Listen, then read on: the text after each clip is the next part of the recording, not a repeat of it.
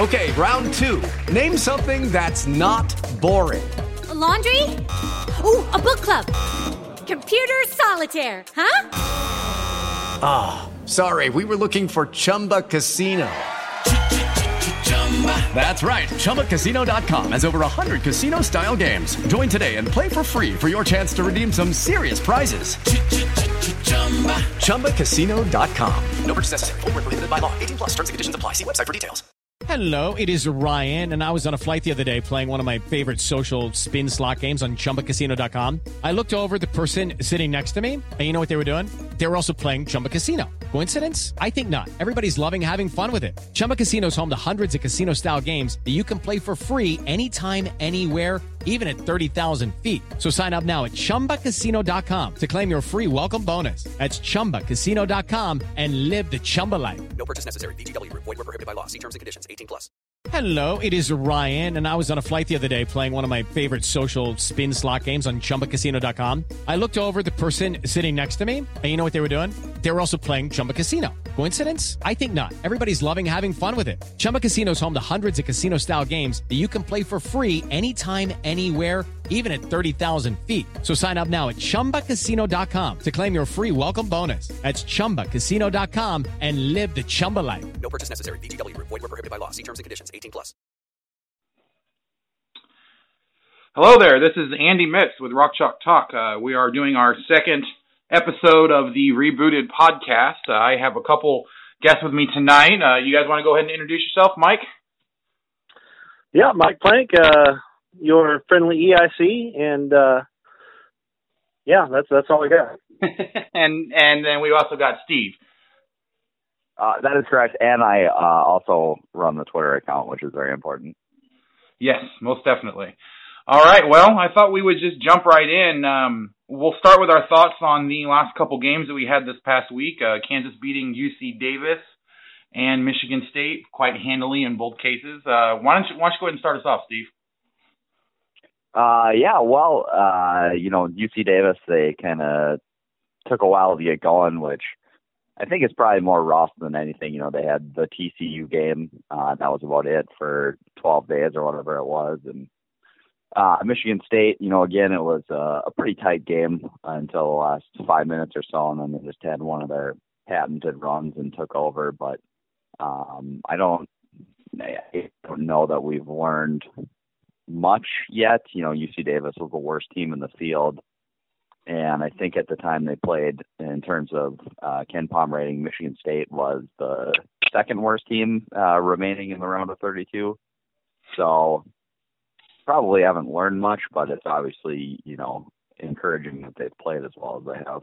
Yeah, yeah. I I actually took a look at that after you had said it on Twitter, and I believe they moved up to sixth worst right after that round of 64. But still, I mean, they, they didn't really move up that much compared. So, yeah, I mean, it, it still was definitely a big mismatch when you looked at KenPom. Um, and I wasn't really surprised to see them pull away at the end. Mike, did did did you have any thoughts about the first couple games? not much on UC Davis. I mean, I think we pretty much got what we expected there. Uh, I don't know that we expected a 22-22 game in the first 10 minutes or whatever that was, but I mean, we got the margin that we were looking for, and and the game was never really in doubt. I mean, let's be honest. Uh, as for Michigan State, I just I had that feeling the whole time that you know the game was won, but they didn't win it until you know again five minutes to go in the game.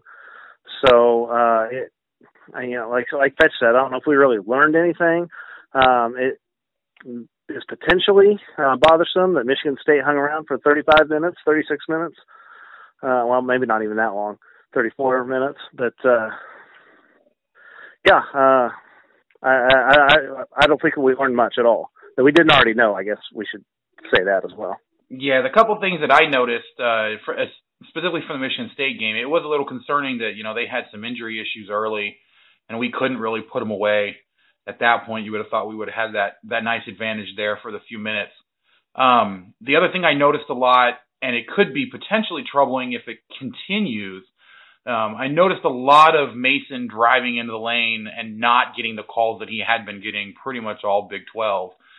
hopefully the fact that we have you know a week between games almost and and we're going to be looking at a different officiating crew hopefully we don't have a similar sort of thing where our guys are driving in and just not getting calls if that happens we're going to have a lot of trouble with with purdue so um yeah i agree and i, I guess i don't mean to interrupt you guys here but uh one thing that i saw um i'm pretty sure it was on twitter and it was during the game so i obviously don't remember who said it but uh, it did seem like it was one guy on the one end of the floor who wasn't calling things, which is, you know, it, it is what it is at this point, I guess. But you're right that you know those, uh, you know, five or six fouls that he can draw and the extra, you know, eight eight ten points that he can score are are obviously, especially when you know when they don't have certain lineups on the floor, it, it can be tough for them to score at times. So uh, whereas in the past, you know, him driving into guys probably was a bad idea. Now, um, with him finishing a little bit better, it's actually pretty good offense. And when he can draw fouls, it's a bonus. But uh, especially with those two big guys that Purdue has, I think it's important to to draw the fouls as well. Right. All right. Well, did anyone uh, want to talk about any of the other craziness that kind of happened over the weekend there? Um, any particular games that jumped out at you as big upsets, other than I guess South Carolina over Duke? Um, any other big ones there that that you just have to talk about?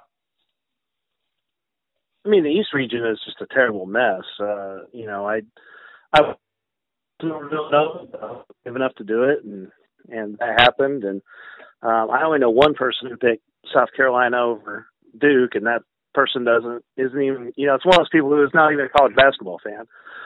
So uh, you know, I'm not sure that that really counts. But uh, yeah, the, the East region was just terrible, and Baylor has a, a nice run to the Final Four if they can take advantage of it here. Uh, so yeah, I mean, we could have a couple of Big 12 teams in the Final Four. That could be fun.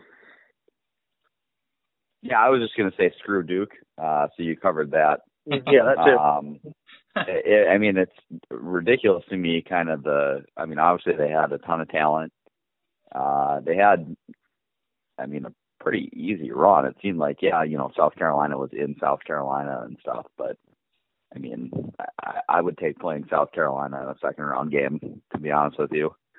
Uh, and they just, I mean, they just blew it, which, I mean, it happens. I'm not like saying they choked or anything like that, but it's just, you know, reminds me of 2011 when it seemed like we had a pretty easy run all the way and then blew it against VCU, not to drag up that memory, but uh, the other, obviously, thing I think I'm watching is the UCLA Kentucky game. I mean, that's going to be a lot of fun. Probably have three top 10 picks going.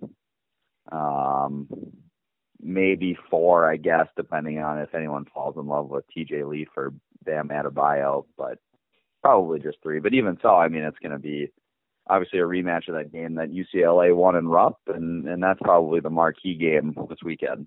Yeah, honestly, I think that may end up being the marquee game until we get to the Final Four. Even, I mean, that's going to be a massive matchup, and I, I mean, they're they're they're pretty pretty evenly matched if you look at it overall. Um, I'm not really impressed with UNC almost going down to Arkansas. I, I get the feeling that this Kentucky and UCLA matchup is going to be, you know, probably the marquee game of this entire week. Um, you know, Gonzaga Arizona has a decent shot of of matching that if they can go, you know, blow by blow there. Um, but with all the other upsets in the bracket, yeah, it's kind of hard to find another matchup that's probably going to be as anticipated and, and actually be able to, to deliver. The one team that kind of surprised me over the weekend, I think, was Florida. Um, you know, I thought with them losing um, the players that they had to injury, um, you know, and then just having some struggles recently with the, with the losses to Vanderbilt, you know, I just I did not expect them to come out as strong as they did, and to see them just completely demolish Virginia. Although it is Virginia, you know, they do have a habit of falling flat on their face when they get past the first round. So, um, but R- Florida was extremely impressive. I I think they have a good shot now to kind of run through and make it to the Final Four as well. Yeah, yeah I, uh, definitely a shocker. They're third in KenPom right now. Yeah, they're they were impressive. All right. Well, think did anyone else have any other comments about anything that that went on this this last weekend, or, or do we want to? No, I guess I was just gonna do a, a general, you know, Big Twelve. uh You know, thinks looks Big like they have a, review, a good chance to, you know, we get all three teams in the Elite Eight. I mean, I think West Virginia is a interesting matchup for Gonzaga. I mean, I don't know how Karnowski is going to be able to stay on the floor if West Virginia's press is working the way it can. And I mean, I, I think they got a chance in that one. So you might you might be seeing three Big 12 teams in the Elite Eight, which would be pretty crazy. I didn't get to watch any of the West Virginia games. Did you guys watch those? And hmm. how did the refs, if you did, how did the refs call their games? Yeah, actually, I got to watch most of the game against Notre Dame, and I mean, I I thought the refs actually called it pretty straight. I mean, West West Virginia was nowhere near, I thought, as physical as they usually are in Big 12 play when they played against Notre Dame. I think part of that is Notre Dame's a little bit quicker than than some of the teams that they deal with, and so they were laying back just a little bit to kind of make sure that they didn't get blown right by them. Um, but yeah, I didn't notice West Virginia necessarily being as physical as they were in our matchups or the matchups with Baylor. Um, and the refs really did not, you know, call anything that was just egregious to me. So it, it looked like they were calling it straight, but West Virginia wasn't necessarily pressing as much as they usually do.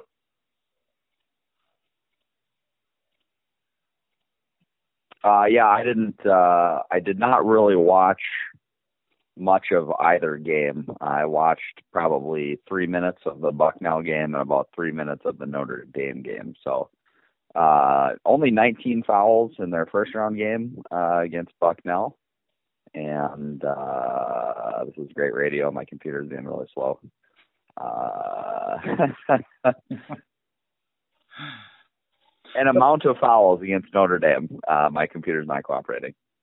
No, that's all right. And yeah, I, I actually did watch some of that Bucknell game. I guess down or I, I got stuck with most of the CBS games over the weekend, so I got to watch West Virginia both their games and some of the other matchups I didn't necessarily want to. But yeah, against Bucknell, they I mean, again, the the defense just didn't seem to be as swarming as it usually is. I don't know if part of that's just laying off a little bit because of its un because it's unfamiliar opponents. Um, but they also seemed to kind of take Bucknell a little lightly at first, I think um, and then kind of ramped up the pressure late. But Bucknell was was was hitting shots, um, which kind of made it a little harder for them to put the the full press on, at least from what I could see. So, um, but yeah, I mean West Virginia definitely looks like they are, are going to be an interesting matchup for Gonzaga. I just I'm not sure that they can pull that off, although I would love to see it. So, all right, well, 18 let's, let's, fouls against Notre Dame, by the way. Finally, how many? 18.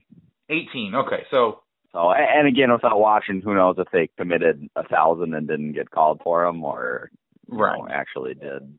Yeah, that that was kind of my original question. So I just I, oh I yeah know. yeah no no it it did it didn't seem like they were fouling a bunch and and getting really friendly whistles. If if they fouled them, it looked like they were actually getting called for it. So they they just played a lot, I, I guess, a lot softer on defense in terms of just not like right up in everybody's face and, and making sure that people can't actually move. Um, they actually played some legitimate defense in those first two games. So, yeah, it, it was definitely a different look from them. All right, well let's let's go ahead and move uh, on. Let's take a look at the uh, Purdue game coming up. I, I know I know we've got a bunch of uh, preview coming up and on the site in the next couple days here. Um, I'm actually doing a podcast with some of the Hammer and Rails guys, Rails guys tomorrow as well. But uh, any any thoughts you guys want to share about Purdue? Uh, bad matchups or you know matchups you're excited to see or anything like that? I mean, everybody pretty much knows about Haas and Swanigan, so I'm I'm just going to kind of turn it over to Fetch and let him impart his basketball knowledge on everybody here. Sounds good to me. oh boy. Uh, yeah. So just kind of talking about the game on Twitter, a lot of Purdue fans say that uh, Swanigan is not going to be guarding Josh Jackson, which doesn't really make a lot of sense to me. Um, just in the sense that that would have to mean that they're not both him and him and Haas aren't both on the floor uh, at the same time. And you know, if if they're not both on the floor at the same time, uh, you know, I, I just I don't think that makes a lot of sense. Um, Kansas going small is going to be Purdue going small. Um, so I, you know, I think they're probably going to have to play both and try to get Lucas into foul trouble. Um, uh, on the other end, you know, Kansas scoring on them. I mean, neither of those two between Swanigan and Haas are, are great interior defenders. I mean, obviously Haas has the size, um, but taking a look at worst in the country or something like that at, at field goal percentage allowed at the rim.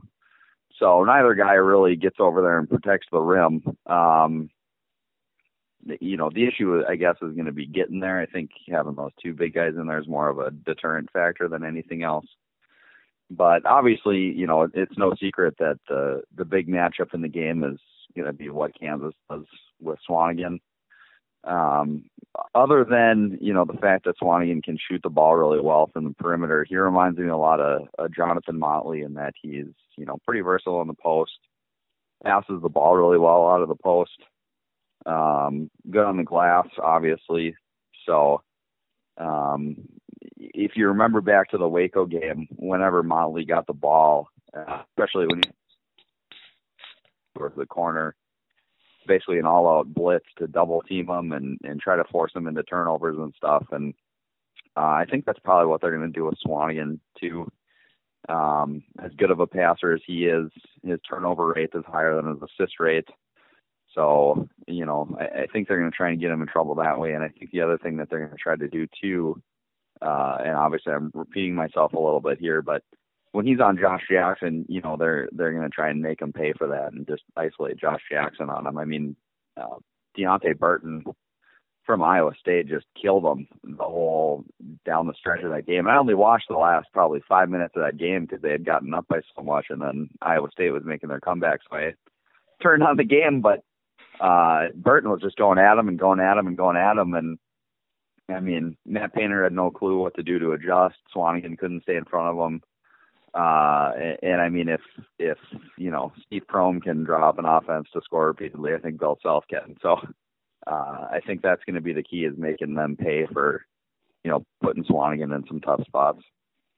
Right. Yeah. So I was talking with a few of the uh, Purdue guys, and I, I I had gotten kind of that same feedback, but I, I the only way I can see that they don't have Swanigan on Jackson or you know on someone like Svi or something like that is if they go to zone. And from everything I've seen, they're not really that great of a zone team this year. It's kind of similar to to with Kansas, where they you know play straight man to man and only go to zone in like dire emergencies. Really, the, I think the only way to kind of avoid those mismatches both ways is is for the teams to go zone, and and I just don't know how realistic it is to think that they're going to be able to do that for large stretches. Um, that four guard lineup will just eat that zone alive, um, passing in and out. The other thing I noticed that there was a lot of people that were saying, you know, what they wanted to see, or they were really excited for the Frank Mason versus Caleb Swanigan matchup. And I know that they were talking about the National Player of the Year race, but there were a lot of people that took it a little too far and were like, no, they're going to be playing like directly with each other. Which the only way I see that happening is Frank Mason driving in the lane, and and really the only matchup there is does Mason draw the foul or not. So if if that's happening and he's driving in repeatedly, then that's going to be good for us. Is, is the only thing that I can think of there. So, yeah, that's a that's a really good point uh, about the fouls. Um, I mean, it's so it's so weird because Swanigan only commits like three and a half fouls per 40 minutes, which is really good. Um, yeah, that's insane. But he's fouled out of like six or seven games this year, so it's kind of like when he does foul, they come in bunches, and then when he doesn't, he just gets one or two, and I can't really figure out any rhyme or reason as far as why. But uh, obviously, if we can get a couple early ones on him, that's going to help. Yeah, I think um, from what I had seen, and, and I'm going to ask them more about this tomorrow, but from what I had seen, he has problems playing too far out on the perimeter. Um, so again, I think that that's going to be probably one of the main goals is to try to get him to come out, to have to come out on Josh Jackson because Haas, I don't think is going to be able to come out at all. Um, they they we're we're talking about they do have some other versatile players that could potentially play inside and out, but I I don't see how you keep Swanigan or Haas off the off the court for extended periods of time and still be able to run the kind of offense they need to to keep up with with the Kansas offense. So um, it'll be really interesting to see exactly how they do that. I mean, kind of like with the Iowa State and and Purdue game, there was just so many possibilities of what they would do and what what strengths they would try to highlight and who would actually be able to execute their game plan. I think we're kind of in a similar situation here where the styles are such a huge contrast that I could really see the game going any any which way because it depends on what starts to be effective and how does the game evolve. We're going to see a lot of um, in-game coaching, I think, for this game, and it'll be fascinating to see which which coach is able to go ahead and, and actually pull that off. Mike, yeah, and, one last thing to watch, I guess, too, is Purdue and Kansas both shoot. I mean, basically the exact same percentage from three. They're both a little bit over forty percent. Right. Uh, yeah. And, and they both take, you know, right around the same amount of threes. I mean, Purdue takes a few more than Kansas does. So, uh, you know, Kansas has had some trouble getting out on shooters this year. Um, and you you got to wonder if that's going to come back to bite them a little bit. Um, so that's I think honestly of all the things, I mean, obviously Swanigan is really good, but of everything, I think you know just Purdue shooting is the thing that kind of worries me the most. Yeah, I have to agree with that. Um, the other thing that I kind of noticed looking at it was was free throws. You know, we're talking about how we have to get to the line and and and get our free throw percentage up, and it was great the last couple games, but um, Purdue I've noticed is is actually a pretty good free throw shooting team, but they don't get to the line very much. They also don't send their opponents to the line very much. So fouls and how it's getting called is probably going to be a big swing one way or another um, for one of the teams, and hopefully you know, that's Mason driving in and, and getting a bunch of fouls on them as opposed to Lucas getting in trouble really quickly. Any other thoughts on on, on the Purdue game, guys? Uh, no, I think I've uh, I think I've bored you enough. so really quick before we kind of move on to other things, um, I, I know we don't want to get too far into either of the other possibilities after Purdue, but I, I will just ask for your quick thoughts. Which which team would you rather face, an Oregon team or, or a Michigan team that seems to be really hot right now? Well, I think that's a pretty easy question. Yeah, I mean, I do too. Uh, the only downside is whenever I seem to prefer a team, that team wins and then beats Kansas. Uh, but very, very I true. mean, there's yeah, there's there's no doubt in my mind that Oregon without Chris Boucher is the easier opponent right now. Um, I mean, I, I just I don't really see Ennis and Dorsey having great games against the backcourt, and I think that obviously you're not going to stop Dillon Brooks, but I mean I I think a concerted effort from you know Josh Jackson and and maybe some Vick and stuff could at least slow him down to the point where. Uh, you know the rest of the the Jayhawks could win, whereas Michigan, I mean, they're just playing so well, and uh, teams that shoot as many threes as they do and shoot them as well as they do kind of worry me because if they're if they're on, there's really nothing you can do about it. Right. And so, I mean, you know, if they if they shoot 30 threes and make 20 of them or whatever, I mean, what are you going to do? So, uh, give me Oregon all day. Yeah, that's exactly where I was going with that. Is Michigan's just just too hot right now, and you just kind of hope that you know, Oregon can rally the troops for one more game and knock them off, and then uh, Kansas can exploit what's hopefully a wounded uh, Oregon team. And uh, you know, like say, like Fetch mentioned, they're missing a, their their post player there, and um, I feel like we'd have the edge in the all all across the court, front court and back court in that one. Uh, you know, and if Michigan makes 18 threes, you know, we know that they could beat us. So I guess that goes for anybody though. Yeah, I was I was fully expecting before the uh, games on uh well let's see Oregon and uh, Rhode Island played on Sunday so or whenever they they they played. I was fully expecting actually Rhode Island to win that game and so I was thinking it was going to be a much tougher choice there. Um you know o- Oregon missing Boucher I thought was a pretty big hole for them coming into the tournament and I, I was a little surprised that they actually made it to the Sweet 16 but Michigan, and, and I was going to say this in our last podcast, Mike, but I, I kind of forgot.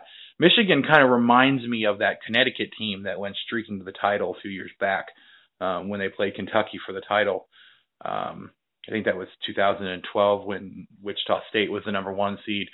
Um, you know, they they had that adversity right before the conference tournament, and then out of nowhere just came and won a ton of games um, to win their conference tournament, and then just streaked right through the through the field there. So that's kind of the team that I was hoping that we weren't going to see. You know, I was thinking they had a really good shot to beat Louisville, and they ended up doing that. But I was I was actually kind of hoping that Louisville would take care of them because you know I, I see them kind of with that same swagger and that same you know hot streak that we saw from Connecticut.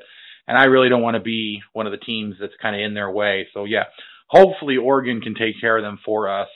Um, I, I still like our chances against Michigan, obviously, if it comes down to that. But I, I really, you know, just don't want to be in the way of that train that's coming in that in that direction if we can at all help it. So, yeah. All right. Well, um, just a, a couple other things I think to kind of wrap up before uh, before we get to the questions that we have coming in on Twitter. Um, there's there's a bunch of other stuff that's kind of happened nationally. Was was there any of the coaching changes that kind of jumped out at you guys? Maybe a why did that happen? Or uh, obviously Brad Underwood going from Oklahoma State to, to Illinois. We've kind of had a few tweets about that and kind of talked about it, that a little bit in comments and stuff. But was was there kind of anything at all? Well, I mean, how how surprising was that for you guys? We'll start with Mike. I mean, I was stunned. I for sure didn't see that coming.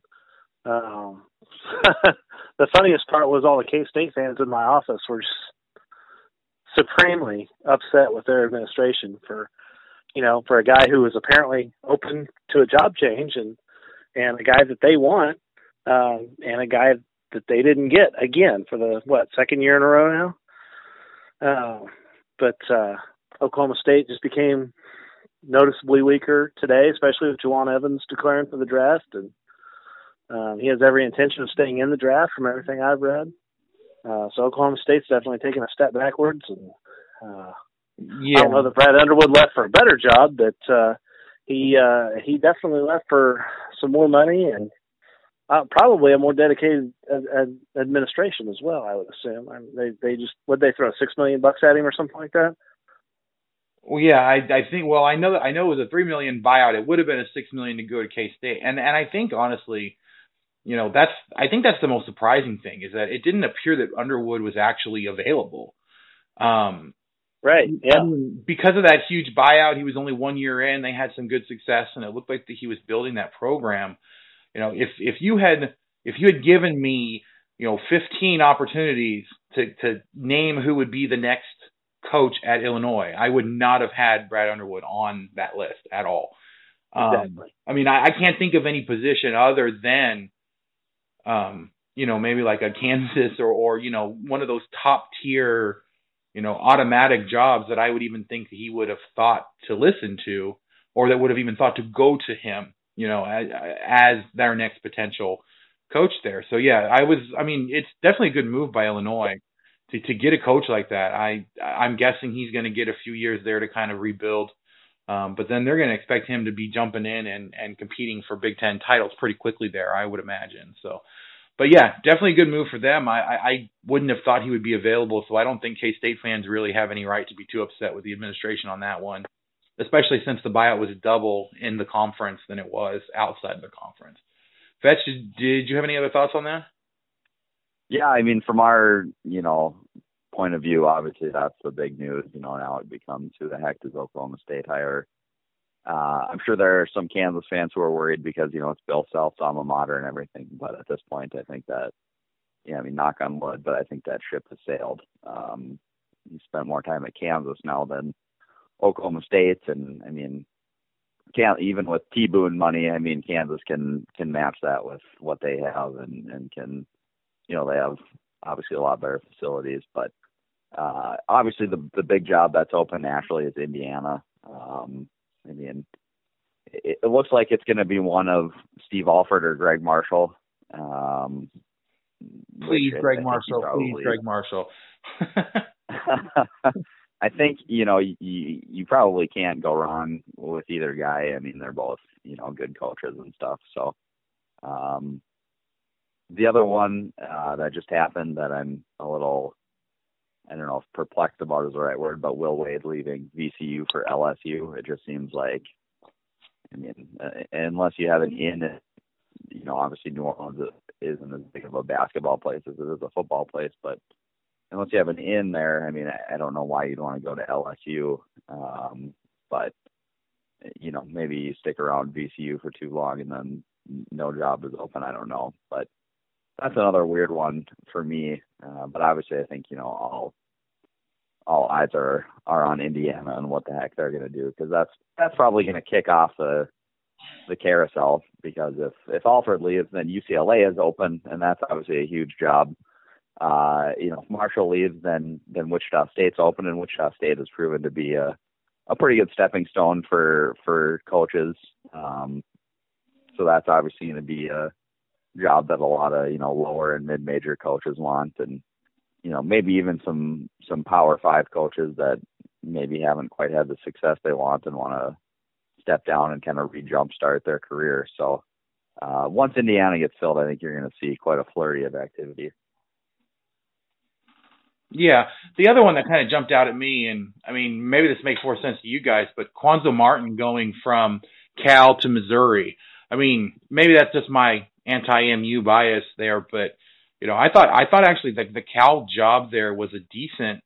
You know, he he was in a decent position there. The Pac-12 as a whole probably isn't really going to be that strong going forward. I mean, you've got the three at the top, but especially if Alford leaves UCLA, that puts that program in flux a little bit while they try to figure out where to go next. Um, I thought he had some really good opportunities in a, in a pretty strong league, um, not having to deal with the well, honestly, the the dumpster fire that is Missouri. I mean, I understand he has ties to the region, and that kind of makes it a little easier for him to come home there.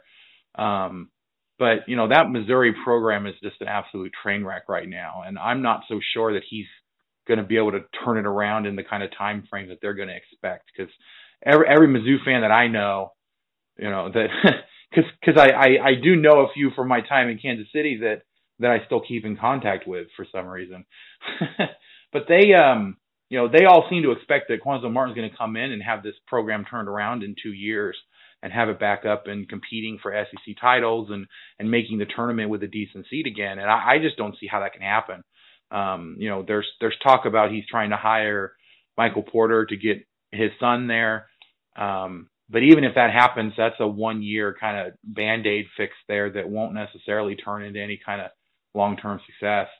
Um, and I don't even know if they have him next year, if that can turn into any success next year. They really do not have much talent at all in that in that spot. So I was a little surprised to see him go.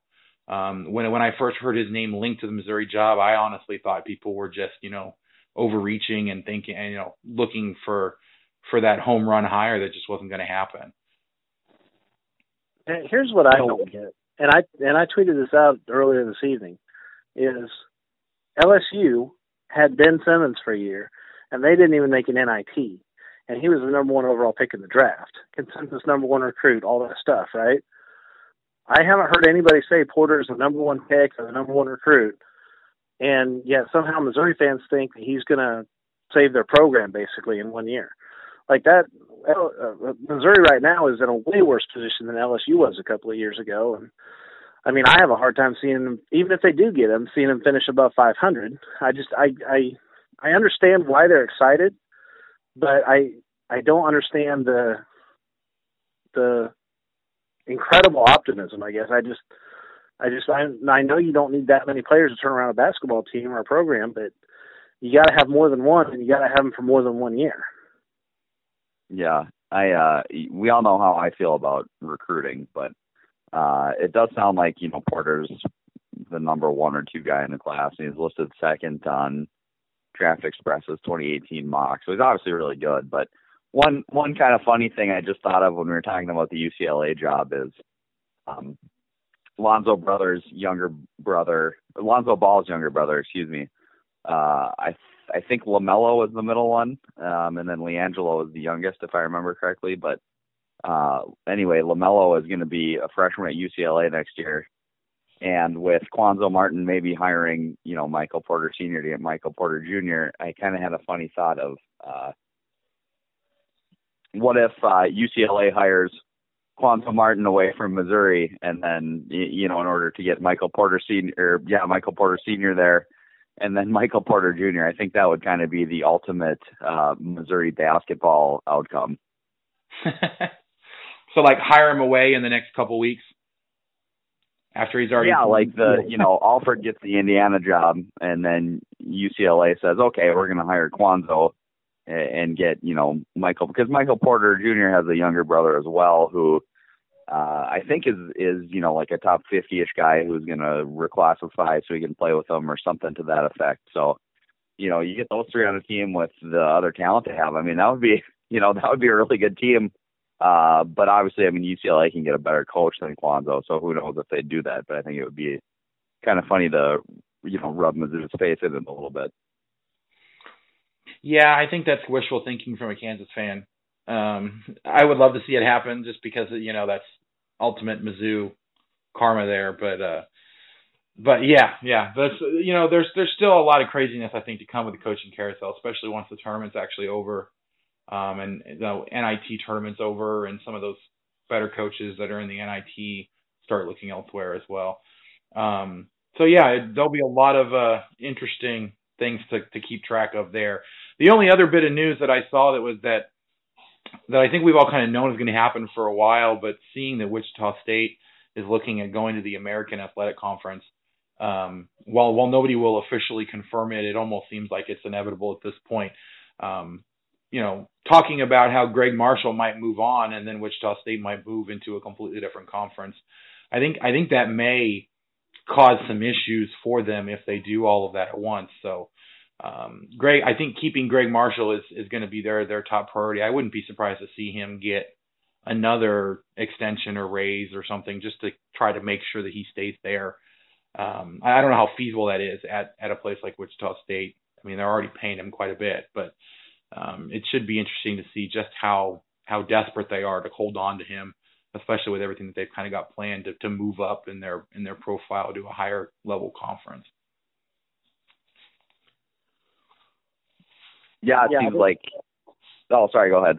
No, I was just saying. I think he already makes what three and a half, four million dollars a year, and I think the thing he has going for him down there is Wichita State doesn't have anything else. I mean, there's no football. It's just it's all basketball all the time, and um, I mean, they I mean they don't have, the athletic department doesn't have the funds because they don't have a football team. They don't have the funds that you know any Power Five or any, even the mid-major schools do.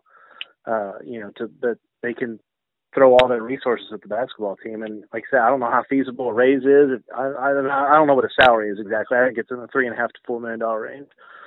I don't know how feasible a raise is at that amount either. What's Bill Self thinking right now? Five or so. I mean, it's uh, there, there, there's not much there's not much room for him to to not not he can't go much higher there is what I'm trying to say I think. True. I think I think Marshall it's really just going to come down to is he happy where he's at? Because I, I don't know that he's necessarily going to be able to make a bunch more, even if he moves on to one of these top level jobs, unless someone like UCLA wants him and they're willing, or or Indiana and they're willing to throw you know five or six million a year at him.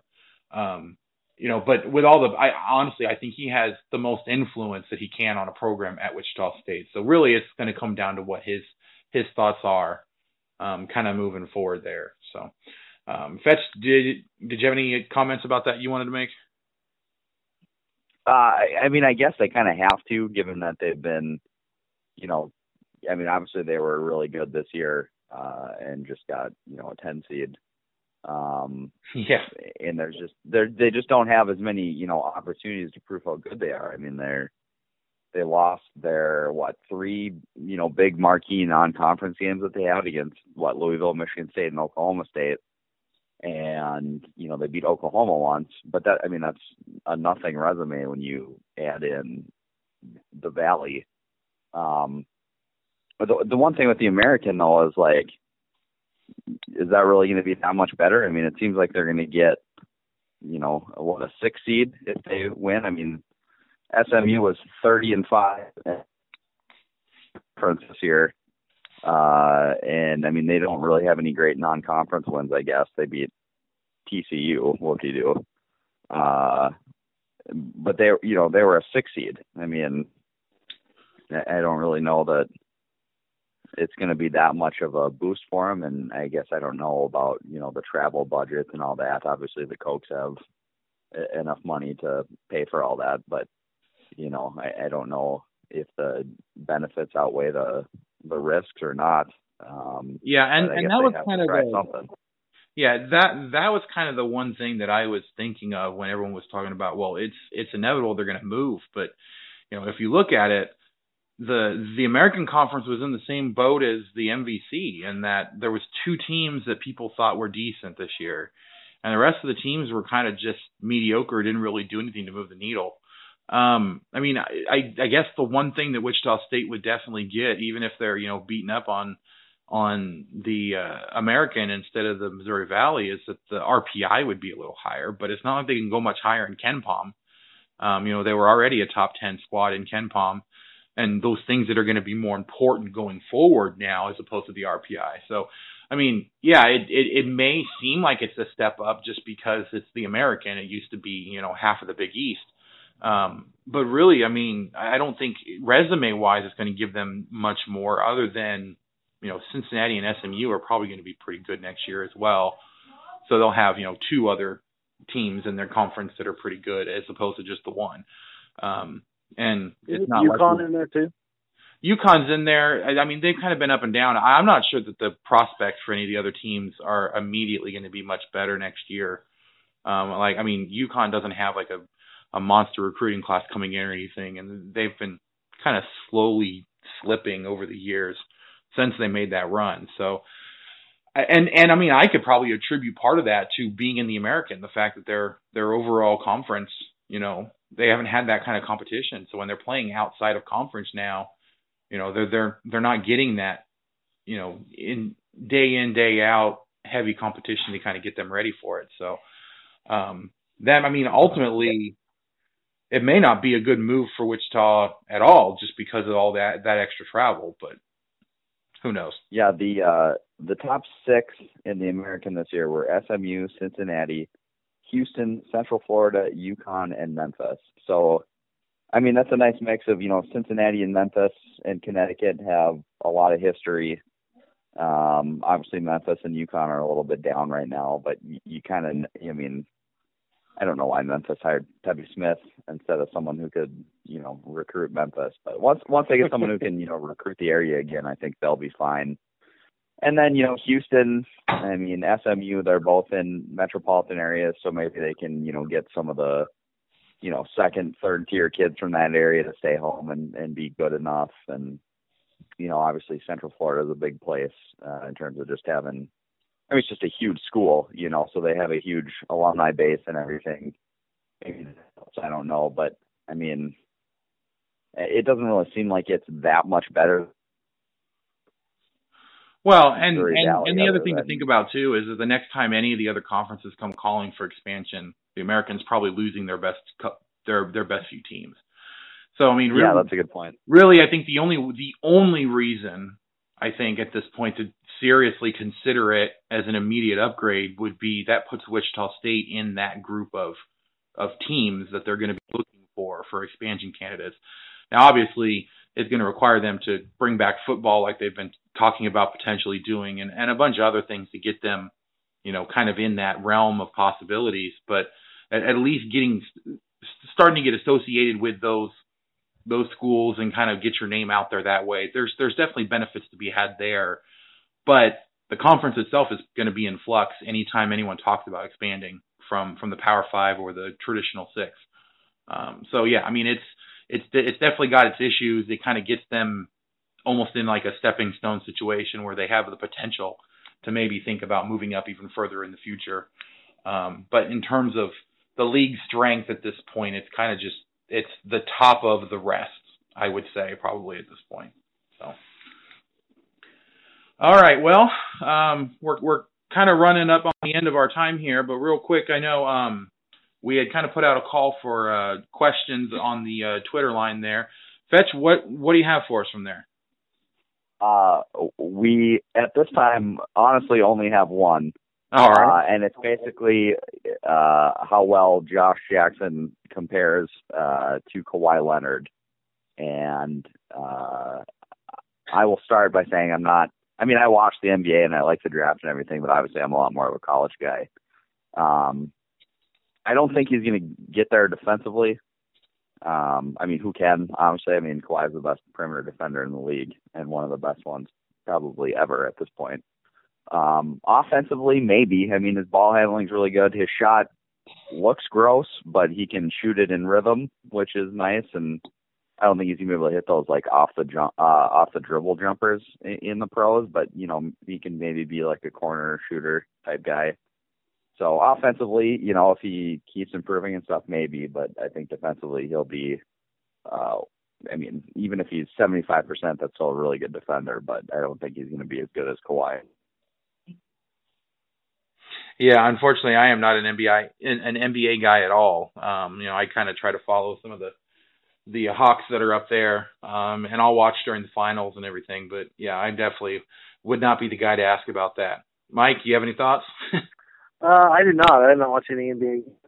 Um, I guess I a related question that we have Fetch attempt to answer, and that a lot of people before Jackson got on campus wanted to compare him to Wiggins. Um, so I guess my question that I thought of would be, how do you think Jackson would is going to do in the NBA compared to Andrew Wiggins? Uh, I mean, they you know the, the similar frame, the similar positions, and similar and all that type of stuff. Well, uh, I guess I'm a Wolves fan, so I'm biased, but uh, I think uh, Wiggins is going to be better. I mean, the the advanced stats don't like Wiggins because he's kind of doing a lot of like empty scoring and not doing, you know, not a great passer, not a great rebounder. And like his defensive numbers are not great, but uh, I'm on the record as to not trusting like defensive advanced stats very much. Um, I think he's going to get better, and I think you know he's played for just some awful NBA coaches. I mean, he played for like Kurt Rambis and Sam Mitchell, who are two of the worst coaches in the history of the NBA. Yeah, who? So who gotta, I mean, yeah. yeah, I mean, you got to consider that. Um, and his role in the team, I mean, it's really just it's not to rebound and pass. And I mean, I guess that kind of gives him a little bit of of an excuse. But I mean, they have you know Ricky Rubio, who's maybe the best passing guard in the league, or certainly close. Uh, and he obviously can't score very well, so it, a lot of that falls to Wiggins.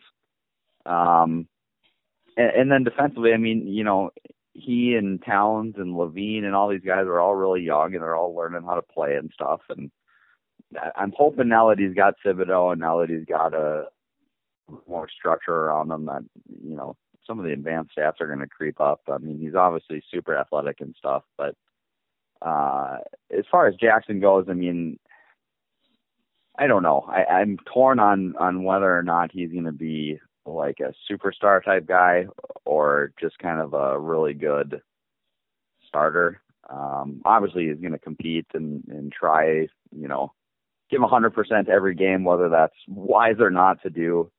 And I think he probably does have more potential on the glass, but um, I think Wiggins is going to end up being just just a little bit better player than he is, even though I'm I'm sure I'm getting laughed at right now by every you know NBA fan who really pores over those advanced stats. Um, and, and I mean, every, you know, everyone who knows me knows that I you know like advanced stats as much as the next guy, but I'm I'm still out in basketball terms in in putting them all into one number and and you know like a like a wins above replacement type deal. So.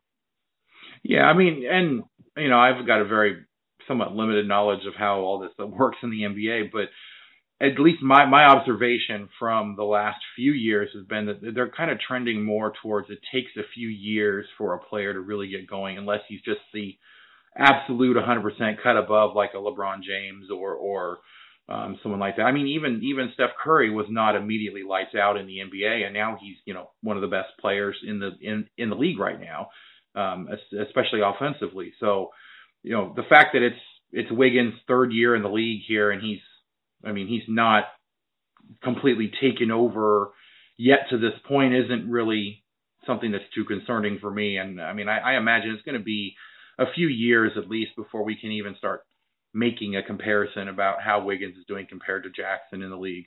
Um, I mean, you know, all the big time players that are kind of coming on now have been in the league for at least three years or so. Um, so, yeah, I'm not I'm not really thinking that we can really make any of those sorts of um, determinations at this point of who's actually going to have a better career, especially since Jackson hasn't even you know been drafted yet. So he's still playing in college, gonna still still trying to adapt to the college game. He'll he'll take a little while to adapt to the NBA game once he gets there. But yeah, I'm I'm fully expecting both of them to be solid players. Um, but I'm not really sure which one is going to have the better the better overall career or the better overall um, you know best seasons or anything like that. So. All right. Well, did anyone have any kind of final thoughts at all? Um, we'll we'll we'll try to get another one in pretty early next week, and hopefully it's going to be a uh, Final Four preview as opposed to a season wrap up. But uh, did anyone have have have anything else they wanted to talk about real quick before we wrap up? Uh, I I am just going to be uh, putting hexes on all of Purdue's three point shooters. Um, that's going to be my my main contribution to this game. I think. So, like I said, I mean, you know, their shooting is just as good as as Kansas's is. Um, so, I mean, I think a lot of it's going to come down to who makes more of them. So, uh, in, in that sense, I mean, it is kind of like tossing a coin a little bit, but uh, you know, it's such an it's such an interesting matchup that if I was not a fan of either team, I'd really like to watch it just to see how each coach reacts. But as a fan, I'm going to be watching, you know, through the gaps in my fingers. Yeah, that's actually a really good point. Yeah. Yeah, I think this is a lot like the uh, that that Iowa State and Purdue game from last week. Is that that was a fascinating massive matchup that I wanted to see, but probably only because I was not actually actively rooting for one of the two teams, um, other than of course of how I thought they were going to match up against KU. So, um, you know, it was definitely a, a fascinating matchup, kind of like that that Wichita State Kentucky game. Um, you know, that was highly entertaining, or or Michigan Louisville. Those were highly entertaining games, but only because I wasn't, you know, biting my nails hoping that the outcome was going to come the way I wanted to. So, well, I, will go ahead and wrap it up with this one last question for you guys. Based off of everything that's happened so far, who do you have uh, in in your final four coming out of this weekend? Mike, you go ahead. Oh, good. Um, well, I, I'm going to be honest with you, fellas. I actually, in in all my brackets that I filled out, all what three of them, I uh, I picked Purdue to advance to the Elite Eight, uh, but then lose to Louisville. So I don't know anything. Um, so I guess my Final Four is going to be uh, Kansas. Uh, I just, I mean, we're the when you lay it all out, I think that we're we're the better team when it comes down to playing Purdue, just overall. And uh, I think that we win that game. I don't I don't know about seven or eight, ten or eight out of ten times, but uh, a majority of the time. And uh, you know, so you, I think you got to roll with the Jayhawks in that one. And uh, so I, I'm going to go with Kansas. Let's see who's in that other region. Carolina. Um, they showed some flaws against Arkansas. They had that early 17 point lead, and man, you just thought they were going to win that win that game by 40, and and they let Arkansas come back on them. So I don't know if Roy's just not playing any defense or what, but uh, I think they're still the favorite down there because one of Kentucky and UCLA is going to lose, and then uh, and then they're going to have to get right back up and play Carolina. The you know two days later. Uh, I think that's a lot to ask of the team. So I like Carolina down there. Uh, who's in the uh, who's in the other region over there? I don't you have got, a bracket uh, in front of Gonzaga, me. West Virginia, Xavier, and Arizona in the West and then uh, Wisconsin, Florida, Baylor, South Carolina in the East. Yeah, I like Baylor to win that region. Honestly, um, uh, it'd be nice, I guess, to see a, a different Big 12 team other than Kansas in the Final Four, as long as Kansas is there as well, I suppose. But um, yeah, I kind of like Baylor just with the matchups in that one. With Villanova gone, with Duke gone, I mean that just opens the way up for them. If Baylor doesn't make a Final Four this year, they're never going to. Uh, and then I I Gonzaga in my title game. So I I really like the Zags. They uh they played a tough non conference schedule. Uh, I, you know, we talked about Wichita State earlier. They tried to play a tough non-conference schedule, didn't really work out for them this year.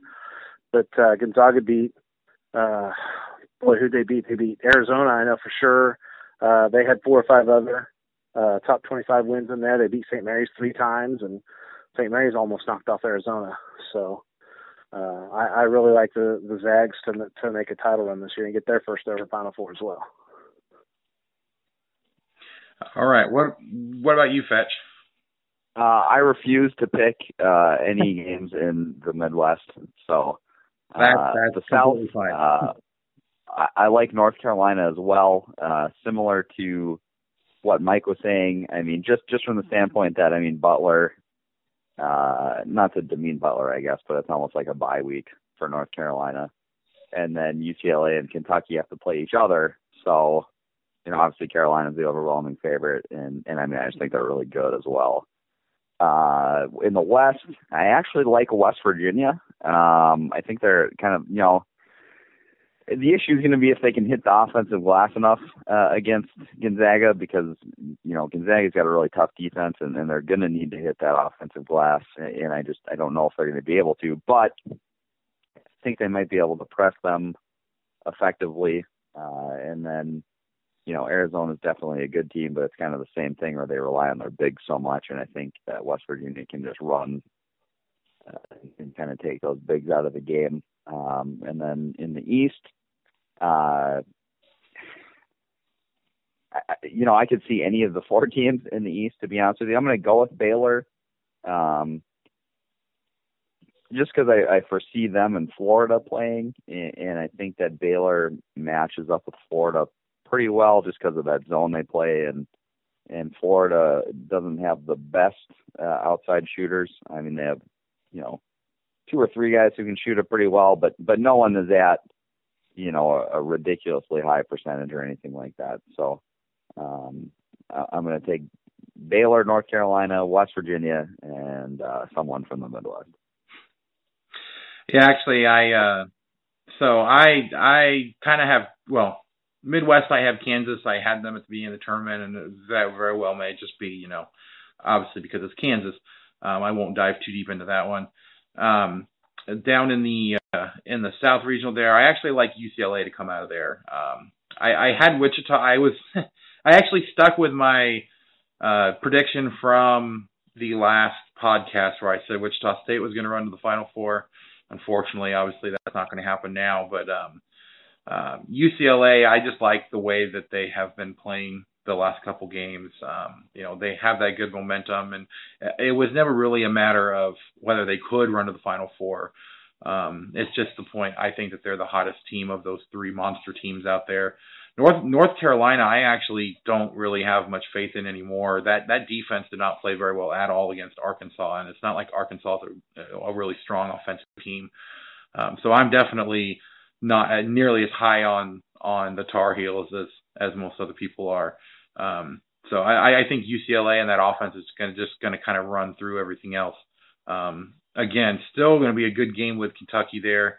And and honestly, I would probably take whoever wins that game to make the Final Four. So if if Kentucky wins, um, then I, I see them making it. If if UCLA wins, I think it's them. I just think that UCLA is going to pull that game out. Um, over in the West, you know, I, I had Gonzaga and Arizona before the tournament as as the final two there. Um, I do like what West West Virginia has done. I do think that they get the Zags, but I, I still think that Arizona is going to come out of that bracket there. Um, I just I don't know about what it is about the way that they've been playing. I think Saint Saint Mary's is a lot better team than a lot of people give them credit for. Um, part of that is just that they didn't really have much other than playing against Gonzaga um, on their resume there, and obviously they didn't play well against Gonzaga at all. Um, but I think that's more of a case of just Gonzaga matches up really well against St. Mary's individually, and they are the better team than St. Mary's. Um, and so they, they, they beat them three times this year, of course, but Arizona, I think kind of has what they need to, to go ahead and pull that off. So I, I have Arizona coming out of there. And, um, originally I had Duke coming out of the East and I, um, you know, obviously there were, there's some issues and, and I, I have an issue with the whole South Carolina playing in South Carolina as a seven seed against Duke, but that, that's a completely different podcast there. Um, I do have uh, Florida coming out of this this bracket now. I just think um, the way that they were able to put it all together this last week, they're they're they're definitely a much hotter team, and I'm not so sure that Baylor matches up with them quite as well as you think that they do. Fetch, um, just the way that that Florida, you know, seeing seeing the way that they've been playing down low, I think they can kind of keep up with Baylor, and and I all ultimately I have them coming out of there. So I have let's see, Kansas, UCLA, Arizona, and Florida. So a one, a two, a three, and a four. All right. Well, I guess at this point we'll go ahead and wrap it up so we can keep it under an hour here. Um, we again we will be back early next week. I'm not sure who exactly we'll have, but but we'll definitely have a group of guys together to kind of break down these next two games here, or hopefully it's two games against Purdue and then the winner of Oregon and Michigan. Um, so if not, we'll we'll be back to kind of wrap up the season and start to look ahead. So until next time, rock chalk. Sports Social Podcast Network.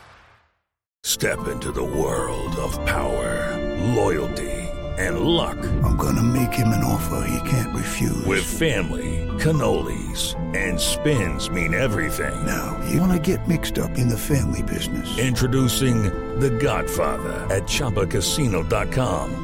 Test your luck in the shadowy world of the Godfather slot. Someday, I will call upon you to do a service for me. Play the Godfather, now at ChumbaCasino.com. Welcome to the family. No purchase necessary. VGW Group. Void where prohibited by law. 18 plus. Terms and conditions apply.